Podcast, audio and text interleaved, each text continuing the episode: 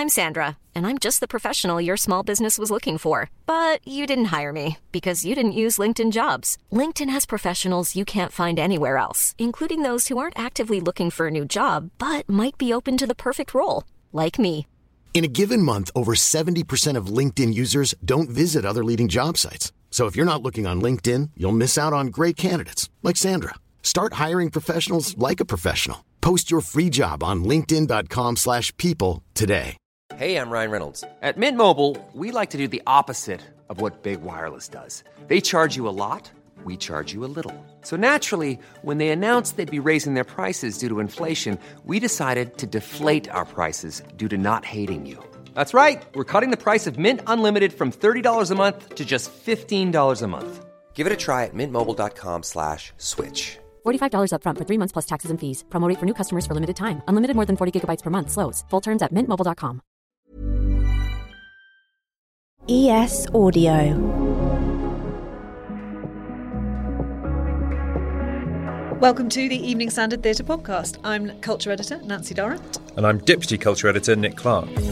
Today we've got a special episode for you, basically because we were completely overexcited about the fact that we've got an extended interview with two legends of British stage and screen, Sir Ian McKellen and Roger Allam. When these two guys kiss, there's a roar of approval, isn't There there? is, Off- yes, it's lovely. Yeah. From a, a perfectly ordinary theatre audience, which makes me think that theatre audiences are probably the best people in the world. They're on the whole socially liberal, aren't they? And, and they're interested in people and interested in things that they don't know about, and uh, they convey their enjoyment.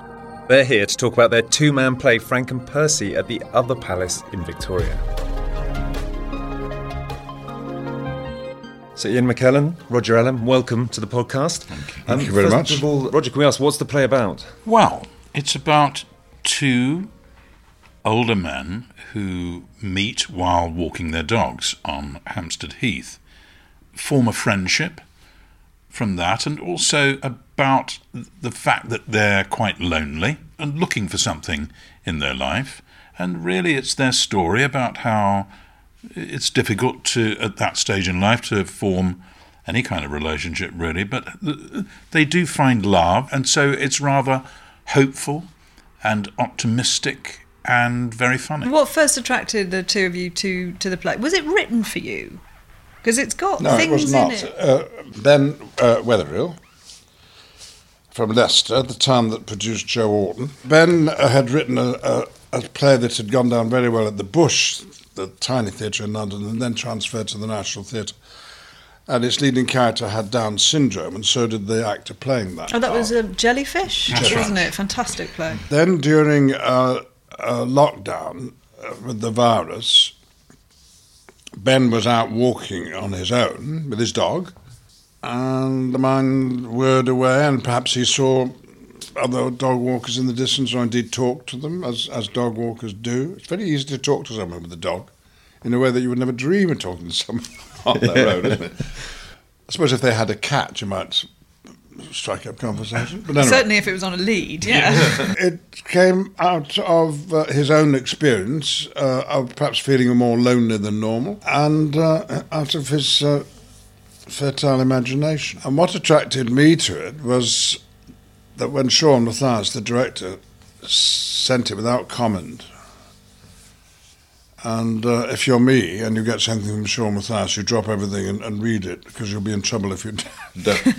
and I was reading this thing and laughing out loud, which is not, e- not easy to do, uh, just words on a page, and then started to read it and, and laughed even more. And um, it was like reading an Alan Ayckbourn play or an Alan Bennett. I mean, there's something in common. There- There's, there's, there's an aptitude for hearing what is funny in, uh, in dialogue. And I just thought it, this is going to go down a treat with audiences, and so it's proved. What about you? Well, I, I read it, but Ian Ian was already doing it, so that was part of the attraction because we worked together quite some time ago now, actually. This is in the Panto in in, the Panto, 2005. yeah, which we yeah. did. But did, we did work together since that Yes, we pantomime. did. Yes, Can we you did. remember? Yes, Oh. yes, I do. I'm not going to mention it. Course. I do remember. Uh, He played Sherlock Holmes's doctor I did. in a very uh, witty film. Oh yes. called Mr. Oh, Holmes. Yes, that's right. Hattie Morahan. Yes, she was. Yeah. Yes, she was. Yeah. Yes, she was. But you, you got to meet Laura Linney, didn't you? I you? did. Yeah. It was lovely. Yeah. Sorry to interrupt. Sorry. What was the question? Uh, well, the question was what, what had attracted you to it. Well, but it one of them attra- was- exactly the same things as Ian. And I hadn't done a play, actually, since I was doing another two hander at the bridge. Our run was closing. Uh, it, it, it was a very short run, play by Caryl Churchill called A Number, and it closed literally the Saturday before lockdown. And this is the first play I've done since then. Oh, wow. That's been the longest period in my life, really, between doing plays. And So you I- got you got a bit edgy, didn't you, about that? You you, you wondered if it was going to be all right, but in the thinking about it, not in the doing of it, but in the sort of um, yes, I got a little bit apprehensive because it's something that I've always thought you need to sort of keep doing to uh, keep the muscles working. It's a play that kind of it deals. We I was reading it this morning again, and it, it kind of deals it deals with aging and grief and death and living a good life. But are those things that kind of occupy you at all? Yes, Yeah. constantly. Yes. Oh, really? I think because a, a, a, a number of people close to me have died fairly recently. My children, although they're young men, they still need us around as parents, and so I think about death and worry about it all the time. And a play like this, does it allow you to sort of explore those? Because it certainly is a very tender look at Yes, the aging yes, it process. certainly you and, you do feel it. and Ian, how, how about there you? is there is death sort of hanging over this play, isn't it? I mean, um, Roger's character is is, is a widower, Yeah. uh, and uh, not fairly recently, and um, there is a death in the play, as you know, as you've read it. And there are health issues as well that we There won't spoil, but issues. Yeah. you know, so And um, I don't think a day goes by when I don't have a quite a long period either talking about death with somebody my sa- sa- same age as me, or or just thinking about it. You can't avoid it. I mean, nobody tells you when you're a kid that. Uh, well, they tell you you're going to die, but they they don't tell you that your friends are going to die. yeah. Oh, no, no, not to make a cliche, death is terribly permanent. But they're not coming back. And it's the memories, isn't it? And then you feel nostalgic and a bit bewildered and sad. So this play, you know, from the pen of a 31-year-old, um, skips over these subjects uh, in sometimes in depth and sometimes very lightly. Yeah.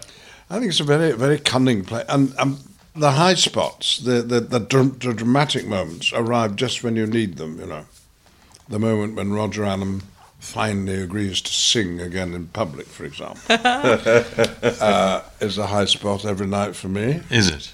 yes, it is, particularly as your character's meant to be drunk.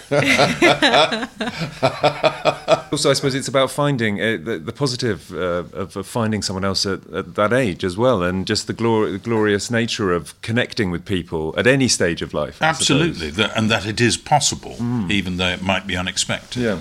So, although it's a, it's a gay love story, it could be said, or a gay rom com, I think you've called it. Um, I think it appeals to anybody. It seems to.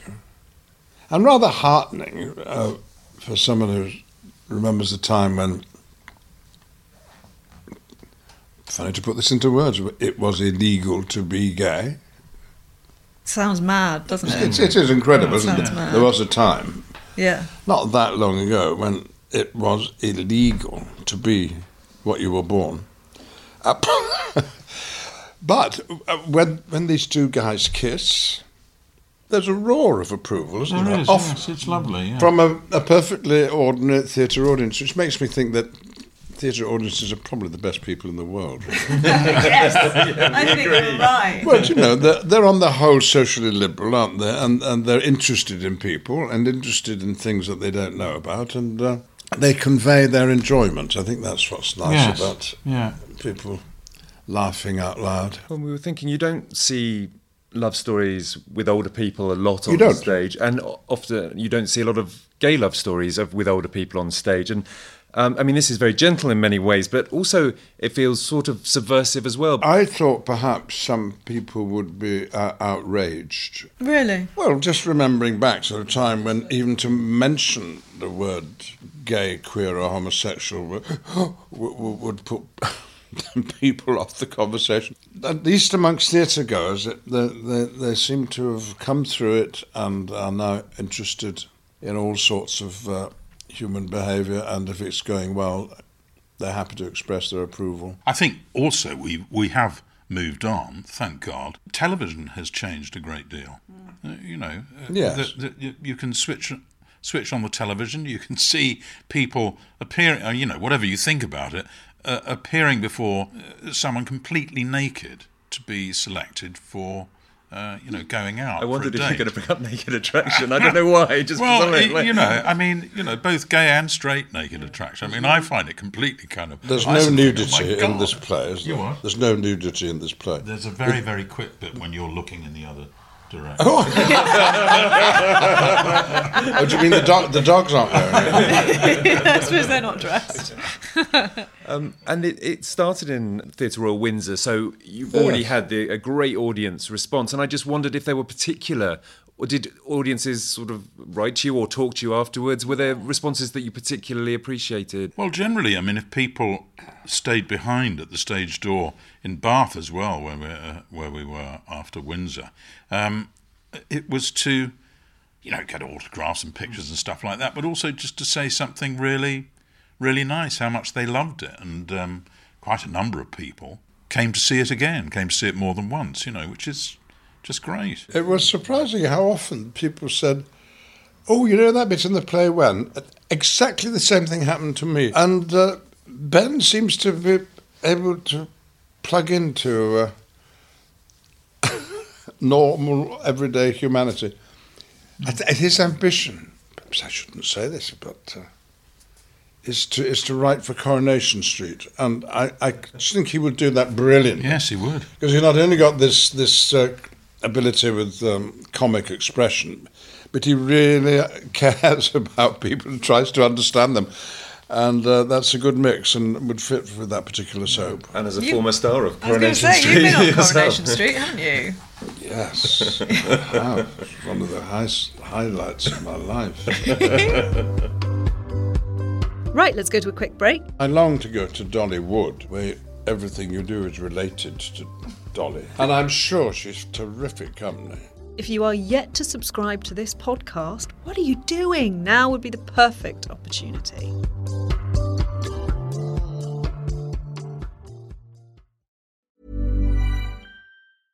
I'm Sandra, and I'm just the professional your small business was looking for. But you didn't hire me because you didn't use LinkedIn jobs. LinkedIn has professionals you can't find anywhere else, including those who aren't actively looking for a new job but might be open to the perfect role, like me. In a given month, over 70% of LinkedIn users don't visit other leading job sites. So if you're not looking on LinkedIn, you'll miss out on great candidates like Sandra. Start hiring professionals like a professional. Post your free job on linkedin.com/people today. I'm Tim Minchin. I'm the composer lyricist of Groundhog Day the musical and you are listening to the Evening Standard Theatre podcast. So with with a play like this, a two-hander, a lot of dialogue, obviously. There's not really anywhere to hide. How do you sort of approach a play like that? Is it quite traumatic initially, or do you? Is it something that you really embrace? Well, you have to embrace it. You know, I mean, that is the, the uh, there are no. It's very curious because I mean, often uh, doing a play over a long period of time, as I've done sometimes in the past, I've always enjoyed the repetition of uh, theatre because you get this bit at the end of your day that is hopefully supremely well organised and that you with practice get quite good at. So there's a bit of the day that goes terribly smoothly, you know. But also in the theatre, there's the offstage life as well. There's that bit where you always come off after that scene and someone's standing there and you say, Oh, hello, are you all right? You know. So there's a little backstage ritual as well.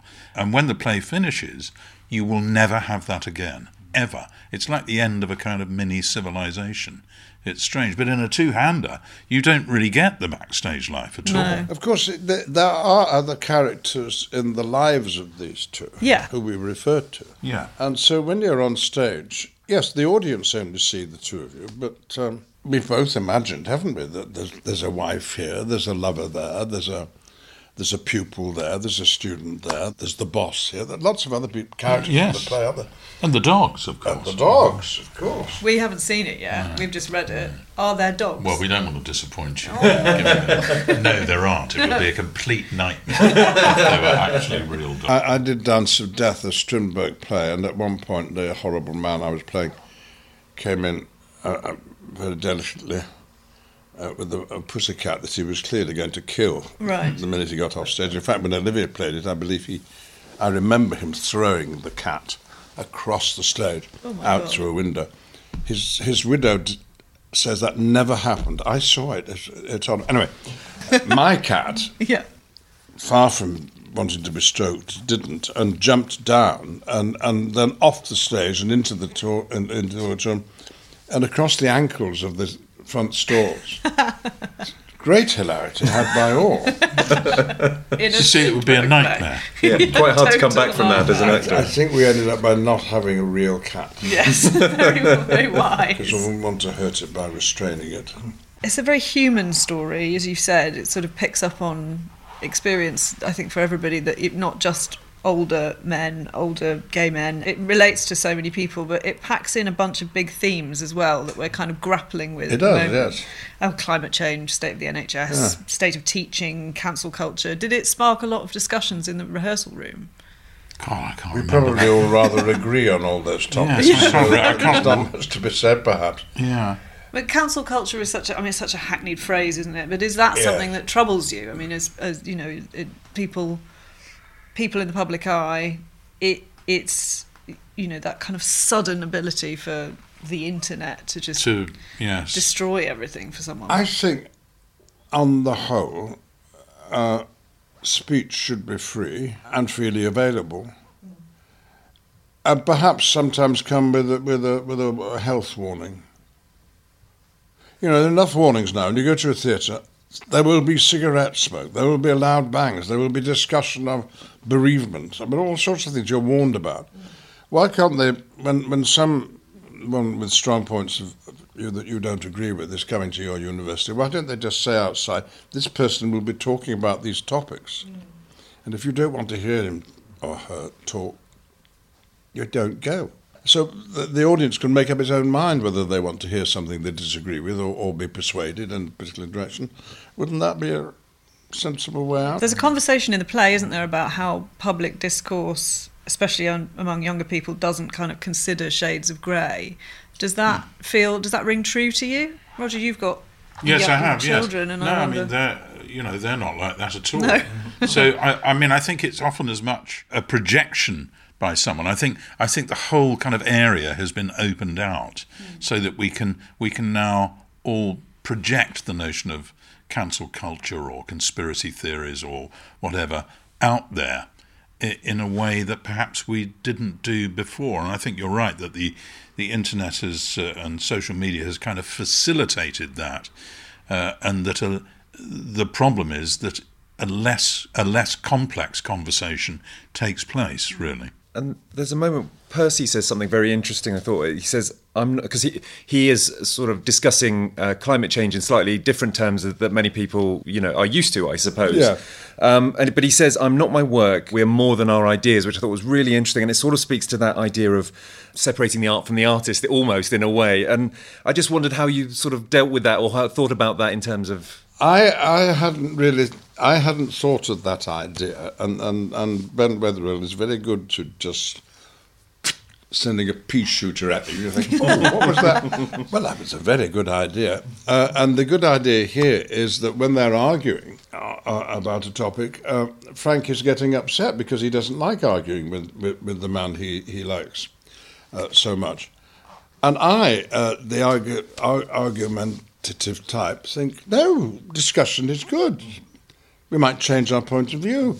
When we stop this conversation, this conversation can be dropped because we're now going to eat together or make love or, or something or go to the pictures.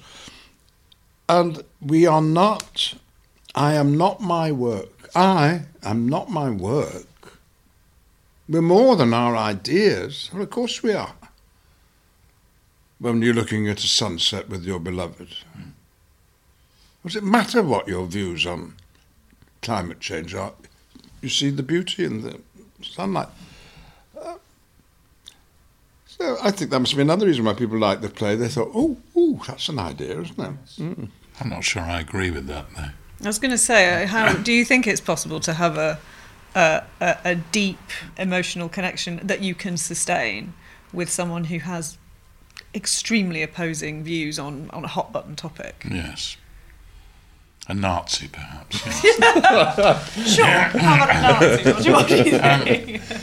It's not I impossible, know. couldn't you? No, it's not impossible. I mean, no, it's not impossible. But if if you were diametrically opposed about something about uh, in which you had a deep, you know, uh, moral and intellectual beliefs, I think it would be very difficult. Well, I, you must too, have acted, which is a rather intimate thing to do, with people. Acted with people whose views on many topics you could not abide, but when you were acting with them, relished their ability and uh, Yeah. their love of acting, which you shared with them. Yes, so there are. Uh, it, it's not as though you disagreed on everything, but then, of course, as you have pointed out so wonderfully in the past, Ian, acting, in a sense, is pretending. Oh my God! I'd forgotten I'd said that. Thank you. Yes, yes. It struck me when you, when you said it. No, acting, but you know, acting may be pretending, but but acting with, With someone, somebody yes, is I- not yeah, pretending. yeah. You have to do that, Yeah. and you could do that with someone whose views you absolutely abhorred. If you're Anyway, a it- good actor. Matter for discussion. Indeed. Ian, the last time that you were at the Theatre Royal Windsor before this show, you played Hamlet. How do you look back on that production now? I mean, it's an extraordinary feat to play it three times anyway, and at 82. How, like, how I do don't know what I thought it? I was doing. Obeying orders, really. Right, Shaw that's again. Mathias again. Would you like to play Hamlet? No. I think you should. Oh, all right. well, I did learn something about about about acting, uh, particularly acting Shakespeare. That you can do worse than just say the lines. They're pretty good, aren't they? They're not bad. and over inflecting the lines, putting too much weight on them, and pulling them in this direction or that, doesn't necessarily make them uh, clearer for the audience or, or more effective. And so I thought, well, I'm not cl- clearly physically, I couldn't convince anybody that I was other than the age I am. But there might be something in the voice if I didn't bring the weight of my age to bear on it. And I'd felt that a little bit when playing uh, King Lear. Uh, there are a lot of contradictions in that play. Well, and Hamlet too. Hamlet is always contradicting himself. Don't try and explain the contradictions. Just say the lines. Say what you feel in the moment with the appropriate expression, and uh, the audience will decide. That is what being an audience is. Yeah, they're part of There it. are aren't there are a thousand critics there, making sense of it, if they can. You don't want to get in the way of them making sense of it, and perhaps less acting is a rather good idea. And remember, Sean said when we were starting rehearsing this play, just say the lines. Don't start acting it. Don't don't, don't start elaborating it. And uh, it's rather like a good radio script. Uh, this play, you, you you could just say the lines and not worry about what you look like, it, and and the play would zing over with. Because it, it, it's true. I mean, we are not only Hamlet and King Lear, but also I think we are, as human beings, contradictory. You know, uh, uh, I mean, talking about how in the theatre at the end of the day things are terribly well organised in a day, especially if you've got two toddlers. You know, it, it it can just feel like nothing can ever possibly go right again. It's Walt Whitman, isn't it? You say, I contradict myself. Very well, I contradict myself. I am large. I contain multitudes. And uh, I, I think that's I think that's true. I think it is, and it's difficult, especially if you're arguing about something, unless you're tremendously certain and tremendously articulate about what it is, to hold on to what it is that you really believe. What do you really think and believe and feel about climate change, for instance? I feel completely terrified, really, And that's probably one of the things that makes me think about death as well. How will my children be when, when I'm not here? You know, and as if this thing does advance.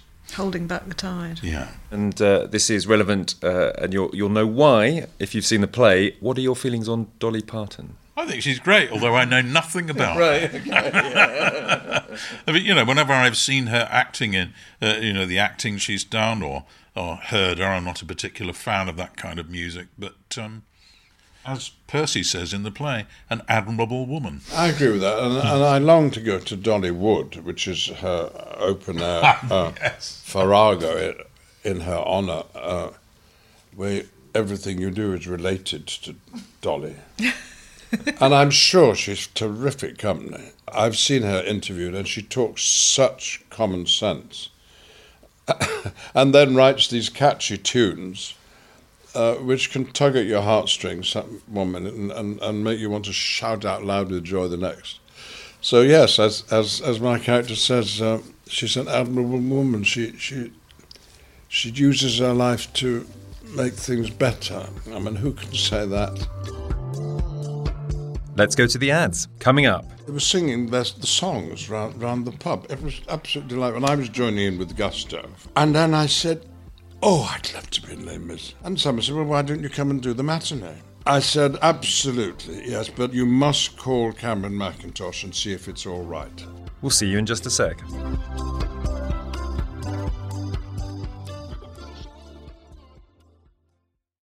I'm Milly Alcock, and you're listening to the Evening Standard Theatre Podcast.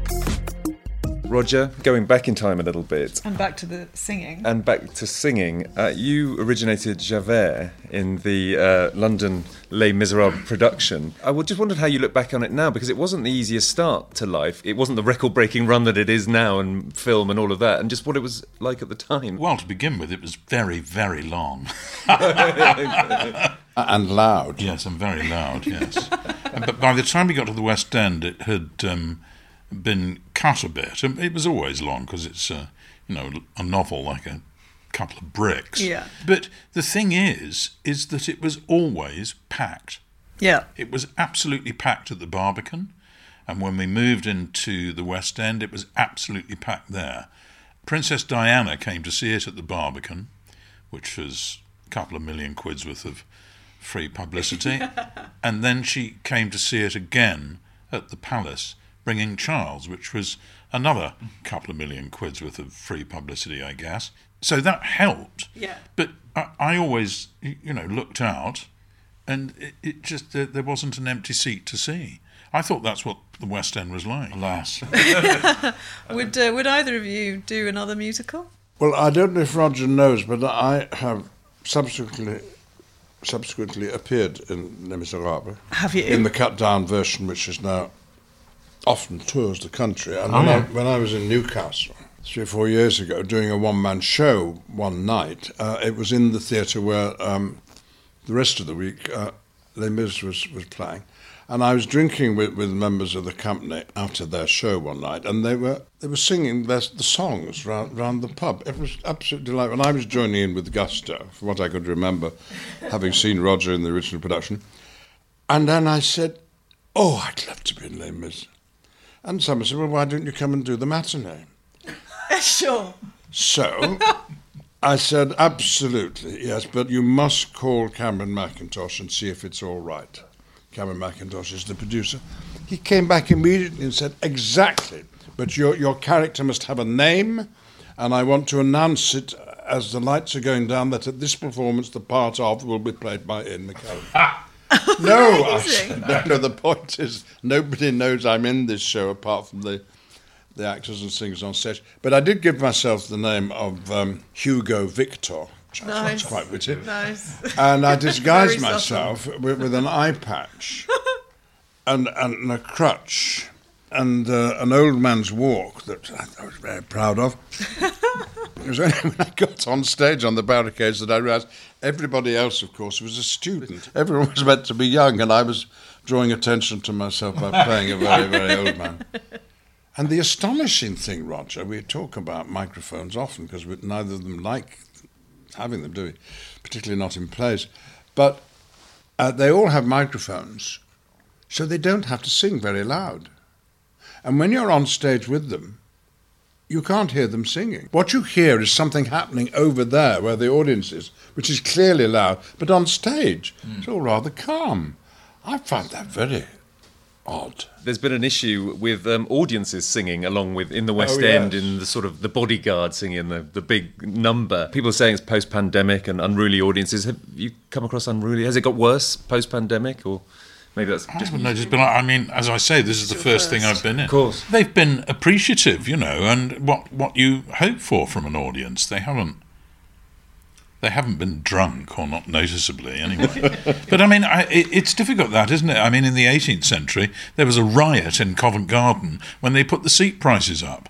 You know, a riot, and they had to bring them back down again. There's been no riots about seats getting incredibly expensive. Well, I, have just done a pantomime. If the audience don't join in and sing along, you feel that it, the, yes. the evening's not going very well. Uh, so it's only a matter of etiquette, isn't it, and, and what those people uh, thought they were allowed to do. And if they say, I've paid my money and I'll behave as I want, you know, it's difficult to argue with it. But on the whole, people, uh, the argument is look, you're upsetting other people who want to enjoy it. But I don't think the person on stage should complain. Why not though? Because it's a courtesy we, we, for you who's our, doing your our work. Our job is to serve, and and oh, if the dish know. we provide is not approved of. I hear a voice of dissent well, here. Certainly, I was doing a play at the National called Rutherford and Son, and during a very quiet bit, someone's phone went off and went on and on and oh, on God. and on it's and on. I heard later that it was at the bottom of this woman was desperately trying to get it from the bottom of a huge bag, but it just didn't stop. Oh, so I didn't say anything. I just stopped and looked to where I thought it was coming from until it went off. It was too distracting because one of the other things about you know when you're when you're on stage, especially if you're somewhere like the Globe, is that if anything else goes on in the audience, it becomes part of the performance. Mm. I was once doing The Tempest at the Globe, and there was a, an American student standing in the in the yard. Um, uh, during the, Prospero has this incredibly difficult speech talking about you know what happened 14 years ago and all that. It's really tortuous stuff. Mm. And um, when I first mentioned Prospero's wicked brother, uh, Antonio, this guy in the front, big pint of beer and stuff, went, boo! like that. So, so I looked at him in, you know, for a bit, and not in an approving way, I can tell you. Then, then carried on as, as best I could. And then uh, when I started telling Ariel off, he said, Leave the poor spirit alone. I mean, it was, it was extraordinary. no one else was doing anything like this. So he was disrupting the performance. Again, I didn't say anything, but. Um, and what do you do when the aeroplanes go over and you can't be heard? Do you shout at them? Uh, uh, no. Do, you, do, do you look I, at? Do you stare at them? Do you say no, no, no? I mean, no. You if you're in the Globe in an open air theatre and someone shouts out, come on, it's it's not. No, when they shouted out like that, too, too standing personal. in the front, too personal. What they thought was is that they were at something else. The very first entrance I made on stage in a meaningful way was at, was at university. And uh, I didn't know then I was going to become an actor, but I was in the company of people who were, and uh, I, I, was very excited. And I stepped onto the stage, and before I opened my mouth, someone in the Amateur Dramatic Club, where we were doing the show, said, Get him off! Apropos of nothing except my appearance. Uh, but since then, Audience have been very friendly. did you did, did you real, was there no doubt that that was about you? What? Oh, well, it coincided with my arrival on stage. Yes, I think. Mm. Coincidental or causal? What? Do you think? it was Derek Jacobi, actually. and it didn't stop you becoming an actor, which is no, which is or great. him, of course. Um, you mentioned the ticket, uh, the prices, uh, people getting upset about them, and the tickets to your show actually seem very reasonable. You got twenty five quid, premium eighty five quid, but there has been a lot of debate recently about the cost of tickets in the West End and the risk of those eliminating you know, a new generation of theatre goers. Uh, What do you what do you think about that? Well, in a sense, it doesn't matter what the top price is. Mm. If there are people willing to pay two hundred pounds uh, to go and see something, in a sense, and they've got two hundred pounds, fine. What matters to me is that no one should be excluded by price, really. So if the top price is two hundred pounds, if there's a whole range of prices that goes down to a fiver or a tenner, which is one of the great things about the Globe, then uh, uh, fine, okay. I discovered the theatre going to see um, uh, the National Theatre when they were at the Old Vic and Laurence Olivier was running it, and you could uh, sit on a padded bench in the gallery for 15 pence, which was the price of a tube fare. Now, that's a subsidised place, and the whole point was to subsidise a repertoire of work and to subsidise the ticket prices. So that's slightly different to the commercial theatre if you exclude people in terms of price, it seems to me that ultimately it will fade away. It's taking a long time about it because, but uh, ultimately it will. You know. I, I agree with all that. But to put a contrary point of view, everything is more expensive than it used to be. Yes. And if you want to go and see Elton John in a decent seat at the O2, you will pay as much money as was, would get you into a play uh, on uh, four or five occasions. I mean, the sort of theatre we do is a lot cheaper than popular music concerts. And I think anyone coming to see this play in what is actually almost a private performance, 300 people, it's nothing. You are so privileged if you like acting because you are so close. You're within touching distance. The, you know, we, the air coming from our lungs will hit your eardrums. Isn't that worth paying for? If you don't have the money, of course it won't do. And there must be cheap seats. There must be. And then when you're in a very small theatre where it's all very special, of course you can't have too many cheap seats, otherwise you can't pay for the thing. But when it comes to subsidised theatre, the National Theatre, for example, the Royal Shakespeare, they must and do, I think, have cheap seats. Perhaps not as cheap as we would like. And you don't want to start saying, you, you, you, you, you want a three pound ticket, could you afford more? Mm. Well, then you must pay more. I mean, it's difficult, isn't it? It's hard to know whose responsibility it is when it comes to something like commercial theatre, isn't it? In West End, people get upset about West End prices, but West End prices are set by commercial organisations. It's Yes. not subsidised. In today's market, they can make as much money as they want if there are people to If pay I the were tickets. a It's hard producer, know, I. I would have at least once a month and perhaps once a week a free performance or very, very cheap one. The court used to do that, didn't Uh, they? and I think people who could afford to pay top price would, would, would, be- would be shamed and, and not take advantage of this offer and leave it for the people who would need it. Certainly students going out to the theatre on their own, so they're not going to be paid for. How on earth are they going to scrape together 70 or 80 quid regularly? They're not.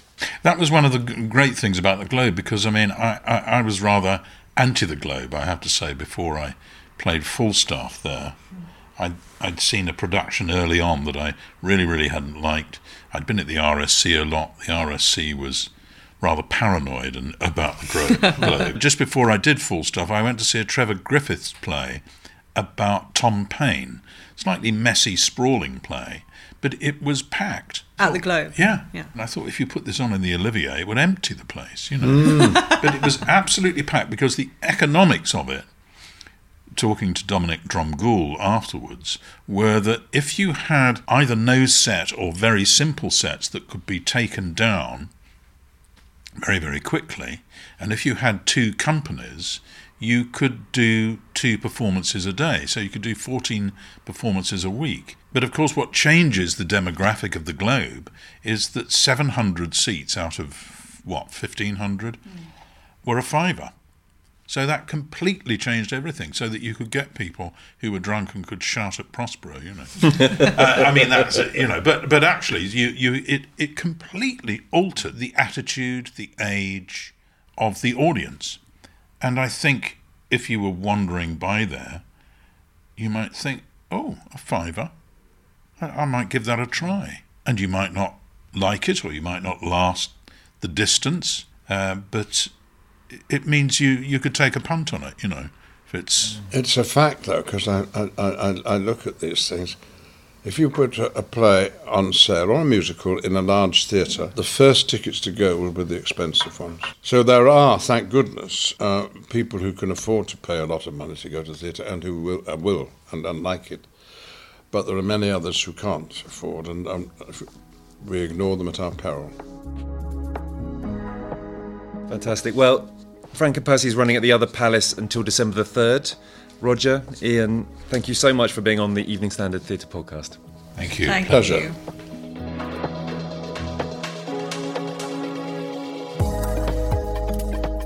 And that's the Evening Standard Theatre podcast. A huge thank you to our guests this week, Sir Ian McKellen and Roger Allam. You can find all our latest reviews at standard.co.uk. That's linked below. And don't forget to subscribe to this podcast so you never miss us.